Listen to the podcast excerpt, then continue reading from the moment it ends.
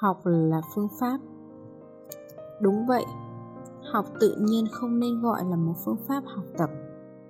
Phương pháp giống như một phương tiện, một con đường, một cách thức để thực hiện một tiến trình nào đó, để đạt được một mục đích nào đó.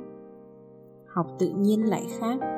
Nó vừa là phương tiện, vừa là đích đến, vừa là điểm bắt đầu, vừa là triết lý, là tất cả thật khó mà dùng từ ngữ để có thể mô tả về học tự nhiên. Ở một góc nhìn hạn chế nào đó, có thể coi học tự nhiên là sự kết hợp của hai thành phần, học và tự nhiên. Phần học liên quan đến ý thức, nhận thức của con người. Phần tự nhiên đại diện cho trí tuệ, cho thế giới. Coi học tự nhiên là học từ tự nhiên cũng được, coi là học theo cách thức tự nhiên cũng được, mà coi là học để quay về tự nhiên cũng được. Tôi không thích dùng định nghĩa để mô tả thế giới. Thế giới quá đa dạng, phong phú và biến chuyển không ngừng. Một từ ngữ sao có thể ôm trọn thế giới? Như vậy, khác nào lấy tay mà nắm bầu trời bao la? Cũng như vậy đối với học tự nhiên không thể định nghĩa được. Ai đã có trải nghiệm thì sẽ cảm nhận được, bằng không, nói bao nhiêu cũng không thể hiểu. Tự nhiên thấy mình vô duyên khi nói chọn chủ đề này để viết. Vì không thể dùng định nghĩa, không thể dùng ngôn từ để mô tả, nếu chỉ có thể dùng cảm nhận, dùng trải nghiệm thực sự để nắm bắt. Có một điều rất thú vị người thông minh rất khó tiếp cận cách học này. Chỉ có những người chân thành mới có thể chạm đến trái tim của học tự nhiên.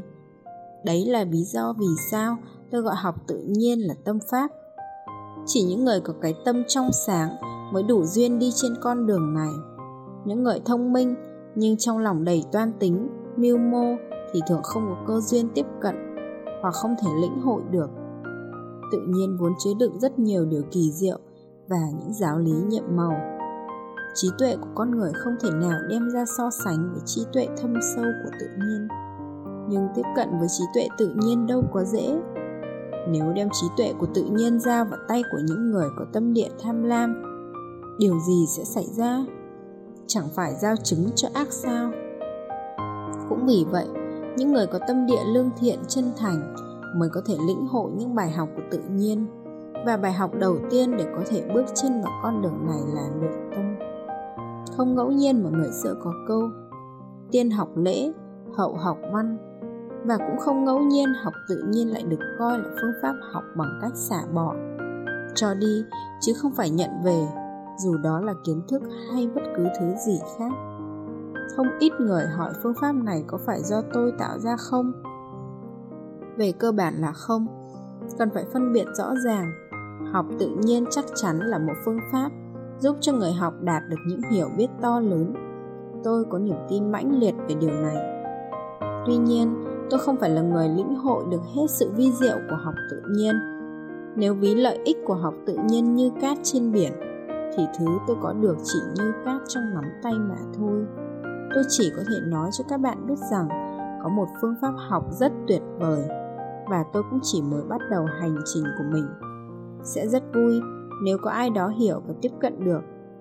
Quả ngon thì nên chia sẻ mà.